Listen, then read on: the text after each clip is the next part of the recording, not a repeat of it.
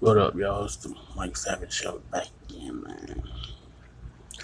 So apparently the other day, uh, 50 Cent and uh, Rainbow Bright, aka the Nine, they got shot at on their new, uh, they got shot at, at on, on their new uh, music video, fucking strap.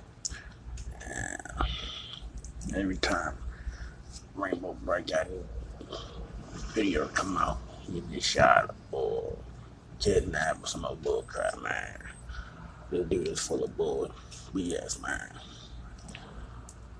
People need to stop buying dude is selling, man. He's a moron. Rainbow haired freak, man. This dude is crazy.